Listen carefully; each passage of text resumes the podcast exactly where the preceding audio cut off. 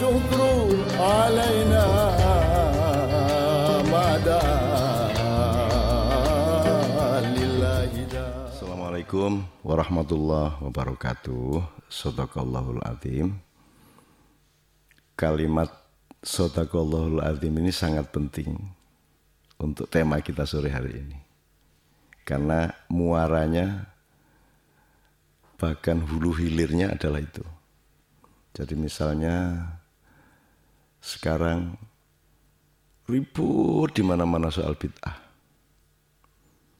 Tidak ada ujung pangkalnya, muter-muter.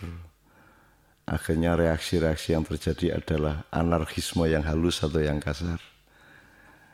Yang menuduh-nuduh nanti juga mengambil keputusan untuk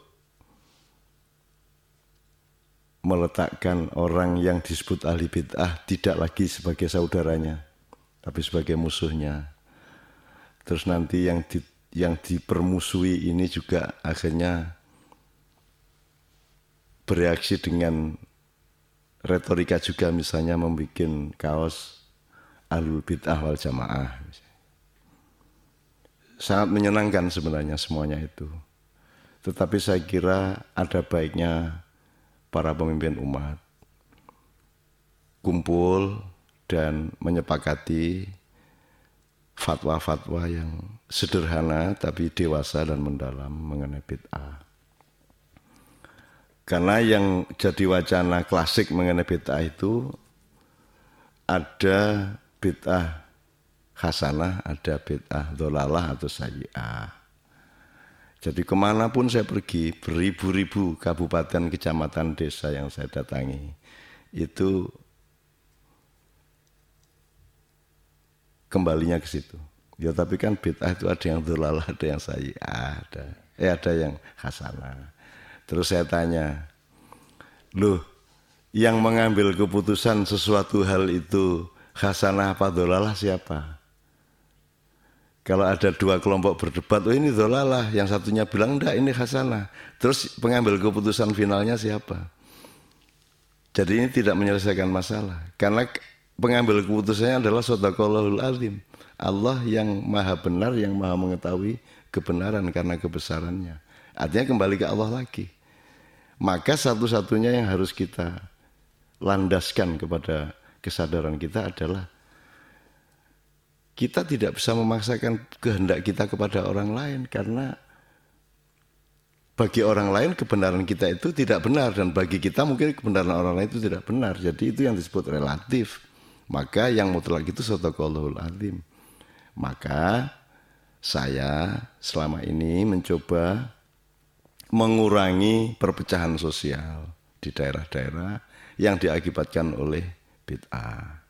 Akhirnya saya coba ngasih tahu setahu-tahu saya lah, saya bukan ulama, saya bukan orang yang punya otoritas untuk itu, tapi karena niat saya adalah mengurangi orang bertengkar, mempersatukan kembali persaudaraan umat dan semua manusia, rakyat dan masyarakat, maka saya kasih rumus Bid'ah itu kan segala sesuatu yang tidak dilakukan Rasulullah, yang tidak diperintahkan dan tidak dianjurkan oleh Rasulullah. Kalau kita lakukan namanya bid'ah. Nah, persoalannya sekarang pada skala mana perda itu berlaku. Kalau itu disebutnya perda ya. Kan perda Mojokerto tidak berlaku untuk Lumajang kan gitu. Nah, menurut saya bid'ah itu wilayahnya adalah ibadah mahdoh. Jadi Ibadah mahdoh itu segala sesuatu yang dari Allah ke kita atau dari langit ke bumi. Kalau ibadah muamalah itu dari bumi ke langit. Kalau pakai bahasa modern, yang dari Allah ke kita itu namanya religi atau religion, itu agama. Tapi kalau dari bumi ke langit, usaha-usaha kita dengan cara kita sendiri untuk mendekatkan diri kepada Allah dan Rasulullah, itu namanya muamalah. Nah, orang bikin selawatan. Jadi selawatan sudah bagus semuanya Allahumma sholli wa sallim Muhammad wa Muhammad ya. Kama sholaita ala Ibrahim ala Ibrahim dan seterusnya itu sudah baku. Tapi kemudian orang memperkembangkannya karena cinta kepada Rasulullah membuat syair-syair sebagaimana Imam Bushiri umur 64 tahun sakit kemudian buta mata beliau sehingga menulis syair-syair untuk Rasulullah di akhir hidupnya selama dia buta itu. Itu untuk apa namanya? mendekatkan diri dari bumi ke langit kan gitu.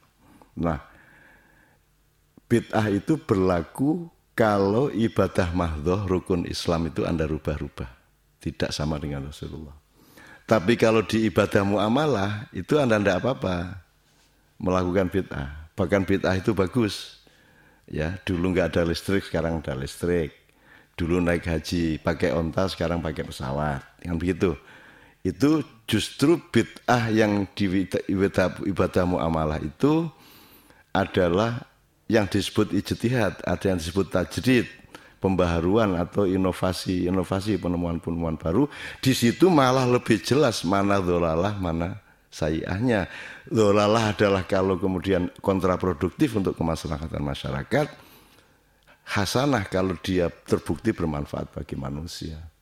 Jadi supaya tidak bertengkar terus, tolong bid'ah itu difahami di wilayah ibadah mahdoh.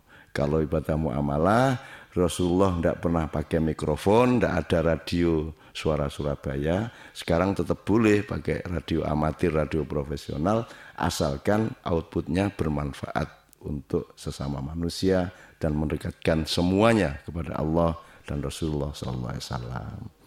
Ingatan, Assalamualaikum warahmatullahi wabarakatuh.